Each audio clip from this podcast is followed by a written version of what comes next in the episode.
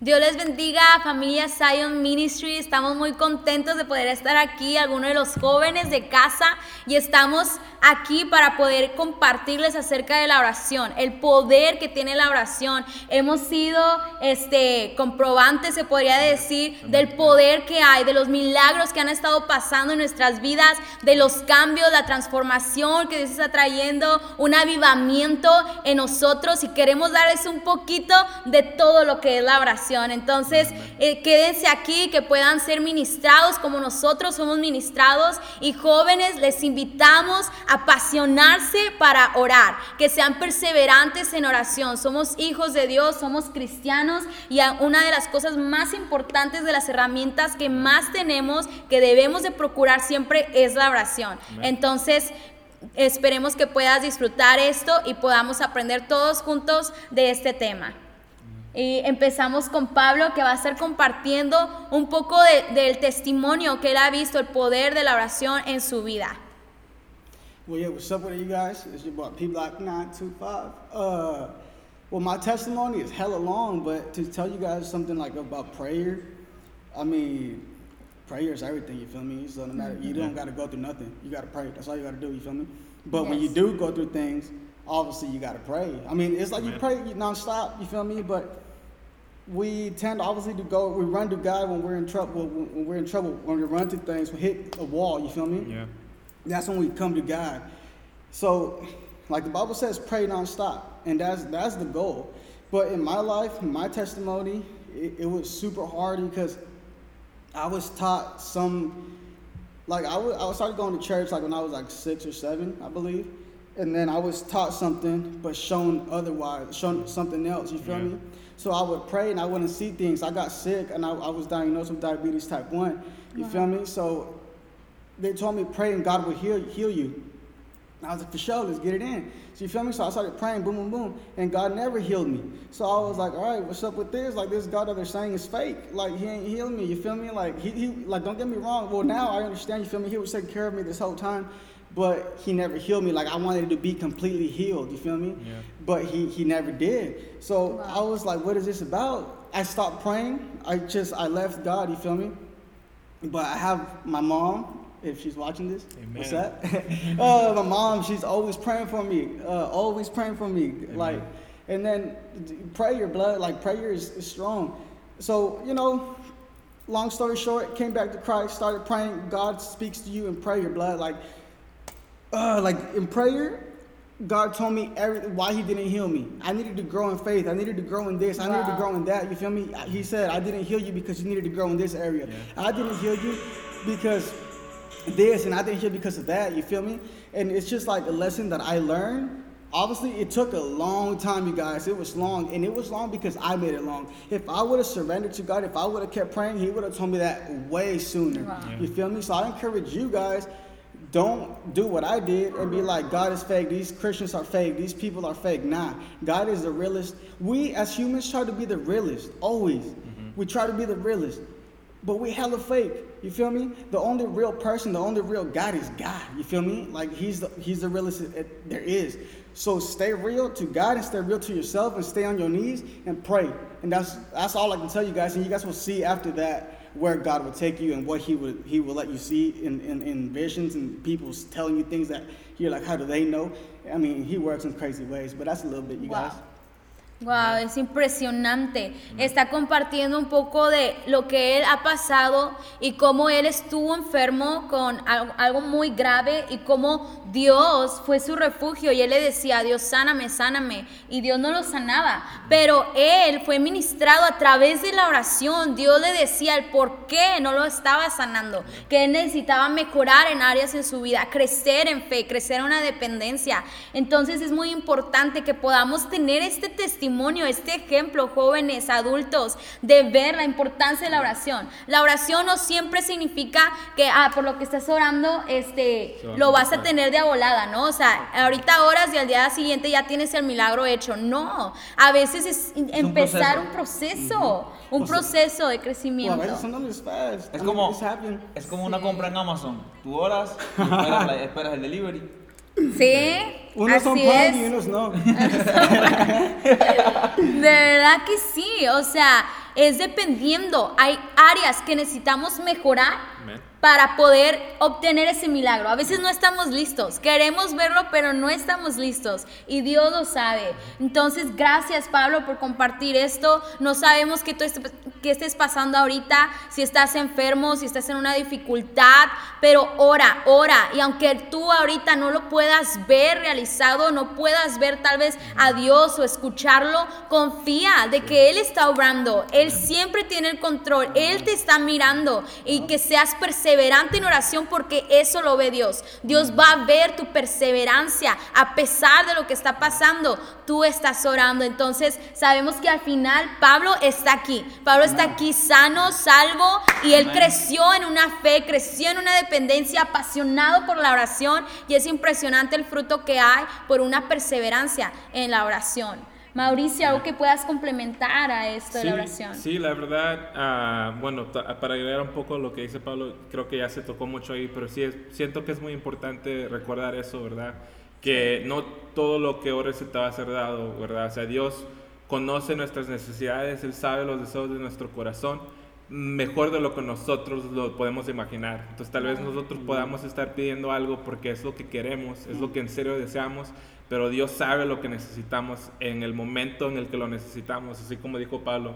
En ese momento él necesitaba crecer en fe, él necesitaba continuar orando y, poniendo a prueba esa fe que, Dios estaba construyendo en su vida. Y creo que eso aplica mucho también ah, con los dones, eh, orar por los dones.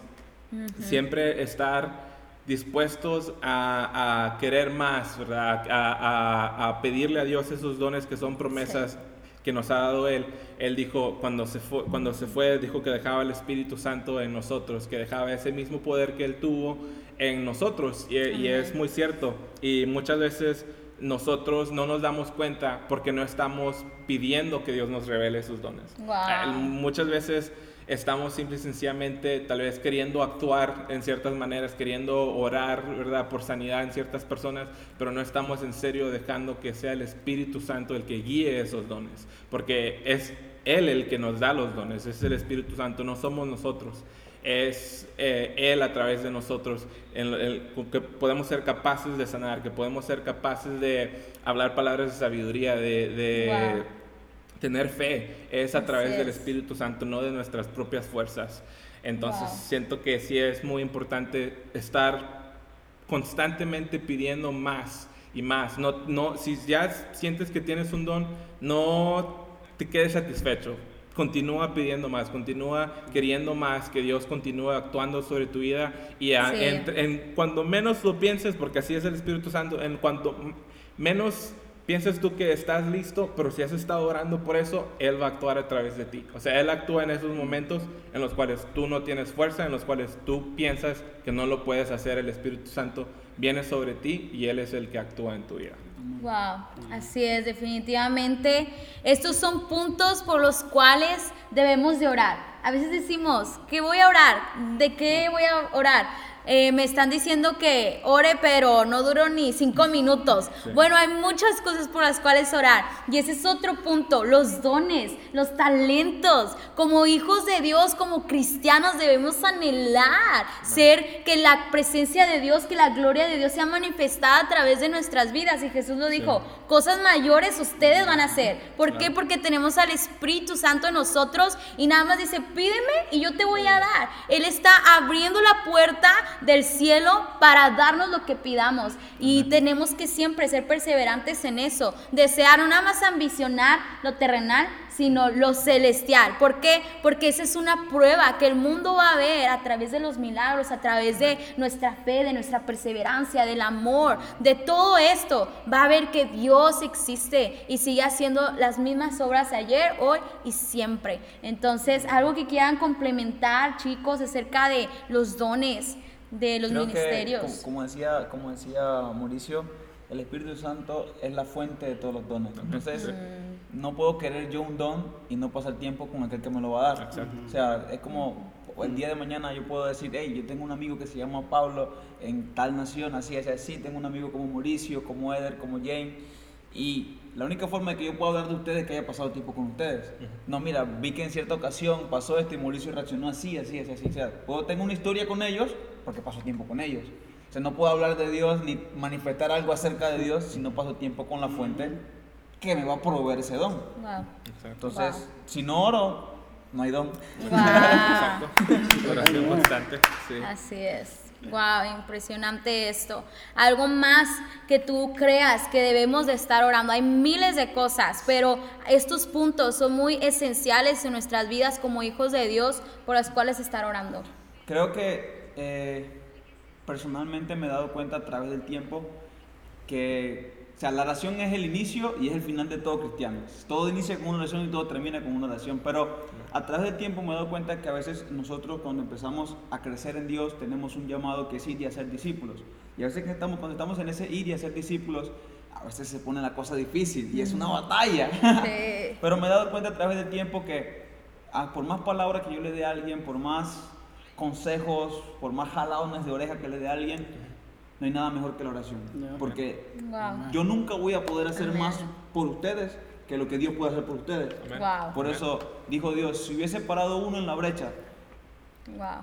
yo, hubiese, yo no hubiese permitido que tal cosa aconteciera. Si hubiese uno en la brecha. Entonces creo que si nosotros nos paramos en la brecha a favor de alguien, quizá la historia le cambie. Yeah. Amén. Wow, Entonces, así es. Creo Sí. que nunca voy a poder hacer más por ustedes que lo que Dios puede hacer por Mm. ustedes. Entonces, mi deber es orar a Dios por ustedes. Y Wow. por las personas, por los discípulos, por mi casa, por mi familia, por mis hermanos. Quiero tocar una cita bíblica que me gustó muchísimo y dice así, Santiago 5, verso 13. Está, eso habla acerca de ser pacientes y orar, pero el verso 13 en adelante es lo que quiero tocar. Dice, ¿está alguno entre vosotros afligido? Haga oración. ¿Está alguno alegre? Cante alabanzas. ¿Está alguno enfermo entre vosotros? Llame a los ancianos de la iglesia y oren por él, ungiéndole con aceite en el nombre del Señor. Dice, y la oración de fe salvará al enfermo y el Señor lo levantará. Y si hubiese cometido pecados, le serán perdonados. Confesaos vuestras ofensas unos a otros y orad unos por otros. Viste que hoy día, yo no, si yo hice algo malo, a veces tengo temor de que alguien lo sepa, pero la Biblia dice que debo confesarlo. Y que el deber de que lo escuche es orar por mí. Y creo que a veces eso se pierde o, o con nuestra cultura hoy día, porque si hice algo que nadie se entere. Entonces ahí donde dice la Biblia que todo va a salir a la luz. Ujú. Cuando sale a la luz no sale de la mejor forma. Entonces el punto aquí es que cuando lo que todos debemos hacer nosotros siempre es tener el sentido de que debo orar por ti, porque sé que tú vas a orar por mí. Wow. Amén. Tú cuentas con mi oración y yo cuento con tu oración. Y eso es como el hierro se afila con hierro, como, al igual que el hombre se relaciona con el hombre. El punto es que luego sigue diciendo una de mis partes favoritas de la Biblia. Dice, orad uno por otro para que seáis sanados. O sea, debo orar para que seáis sanados, ya sea natural o espiritualmente. Y dice, y la oración eficaz del justo puede mucho. Mm, O sea, wow. no quiere decir como decía Pablo, no quiere decir que exactamente lo va, lo va a hacer, pero puede que lo haga. Sí. Porque depende de la voluntad de Dios. Si Dios no quiere, yo no puedo hacer nada. Sí. yo puedo orar lo más que pueda, pero si Dios no quiere, no va a pasar. Entonces luego sigue diciendo algo que con esto quiero concluir porque viste, a veces la gente no ora porque no se siente capaz de estar cerca de Dios. No se siente digno, perdón, de estar cerca de Dios. No se siente digno de, de- estar ante su presencia. Por eso la gente no ora. Yo muchas veces no he orado en un día, dos días, tres días, porque quizás hice algo malo y dije, ¿sabes qué? Yo creo que Dios no me quiere ni escuchar. Y me siento mal conmigo mismo. Y estoy como huyéndole a Dios, pero en ese que le huyo a Dios como que me encuentro con Él más allá. como que huía hacia de Él. Y no Sí. Y dice, Elías era, verso 17 dice, Elías era hombre sujeto a pasiones semejantes a las nuestras. O sea, era un hombre que también tenía tentaciones como nosotros las tenemos. Pero dice, pero oró fervientemente para que no lloviese y no llovió sobre la tierra por tres años y seis meses. Yo creo que esa es una de las oraciones más impresionantes de la Biblia. Si yo digo que no va a hayer sol en San Antonio por los próximos dos meses, tengo que tener una fe muy grande para que no haya sol. Por favor. Porque este calor está Me pesado. explico, vie- viene el verano que, que estamos ya en 110 Fahrenheit y, y- y una, una oración como esa creo que hoy día puede suceder. Por eso la Biblia dice, Elías Wow. era un hombre así y oró. O sea, Wow. ustedes pueden orar también.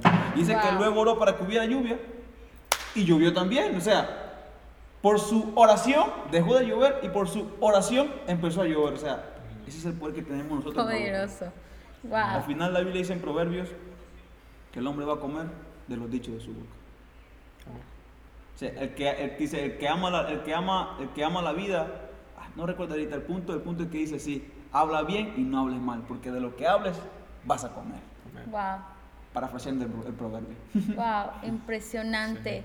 Hay mucho poder, hay mucho poder en la oración y gracias Robert por compartir esto porque creo que es muy cierto, a veces nos olvidamos del poder que hay y de lo que Dios quiere confiarnos como Elías. Elías es un, es un personaje, es un ejemplo muy bueno para, para poder compartir de esto.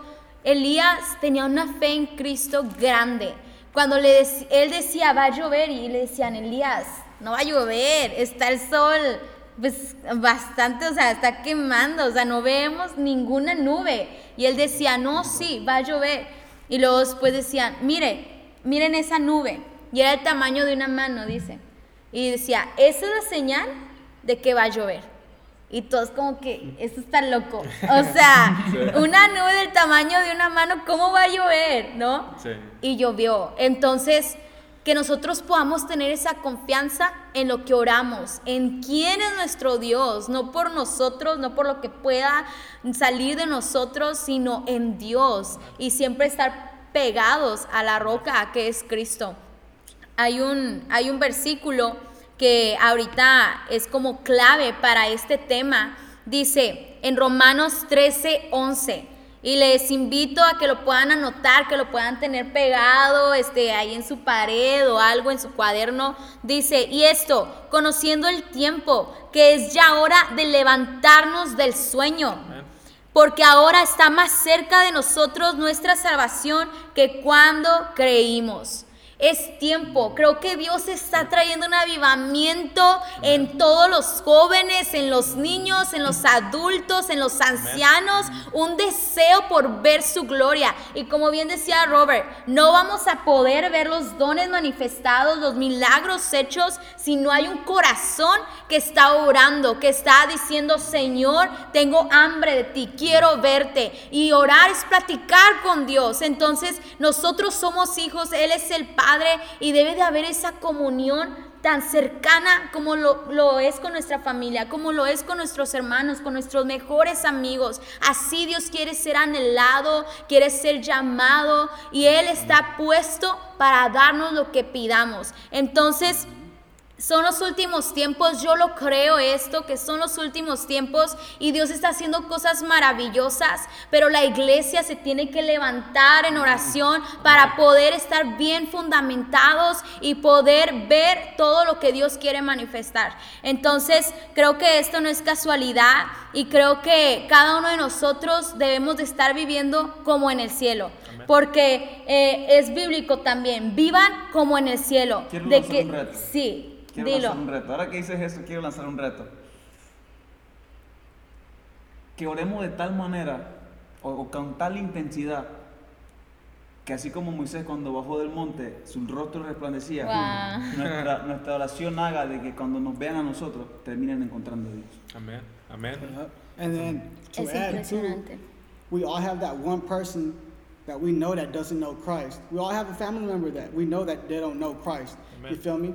So we have to let's I like he said uh, he uh, encourage you guys to pray like for like God can like show up like in you. You feel me? Yes. So I I encourage you guys to pray for that individual, friend, family member, whoever it may be, to come to Christ. Like you don't even gotta like like like I said about my mom. She would pray about me. You feel me? Like she would pray for me. And I was out there doing my thing, like like well that's a, a, whole nother video but what i used to do you feel me? But my mom was out there like she, she would tell me like go to church go to church go to church.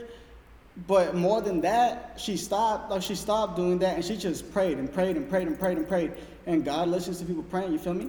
And, yeah. and he answers. So yeah. like all glory to god and my mom's prayers i'm here. So i encourage you guys to pray too for somebody that one person or hella people that we need to pray for uh, to come to christ and like uh, I would say live, live, really live this out, really uh, your testimony, like show Christ, reflect Christ, and pray for that person, and you guys will see how God God answered your guys' prayers too, and like because our goal here too is to save souls, and like he said earlier, to reflect Christ, we got to be in intimacy with Him wow. to show Him. You feel me? Mm-hmm. And you do that by praying, I and have communication with Him.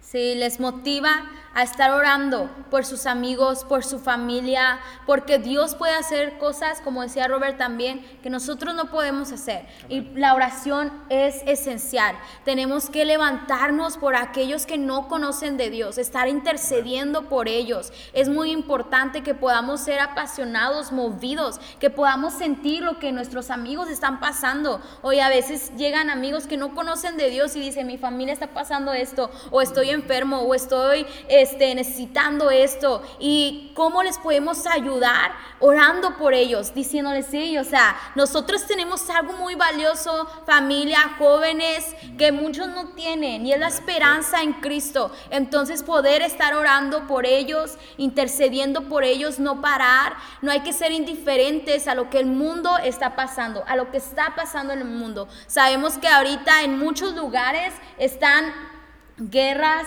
están viendo terremotos, este, en todo, en todo lo que está pasando, también las leyes, cómo están cambiando, lo que se está permitiendo y no podemos ser indiferentes, la novia, el cuerpo de Cristo, a, a esto. Y no podemos decir, ok, yo soy salvo y ya que cuando Dios venga yo me voy. No, nuestra misión es también estar orando eh, por nuestro gobernador, por el presidente, por nuestro país, por este, las demás ciudades que están sucediendo cosas.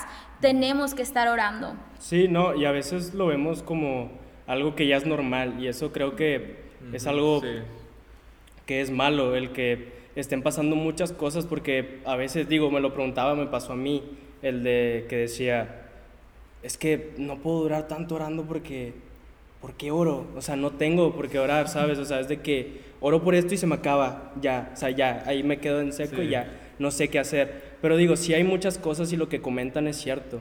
El que en el mundo ahorita está pasando por muchas cosas que ahorita la gente ya lo ve como normal, pero nosotros, nuestro, em, nuestra misión o como nuestro, ¿cómo se puede decir? Sí, nuestra responsabilidad como cristianos es el estar orando y el que nosotros seamos como para que nosotros a nosotros nos vean, el de que nosotros no somos iguales, ¿sabes?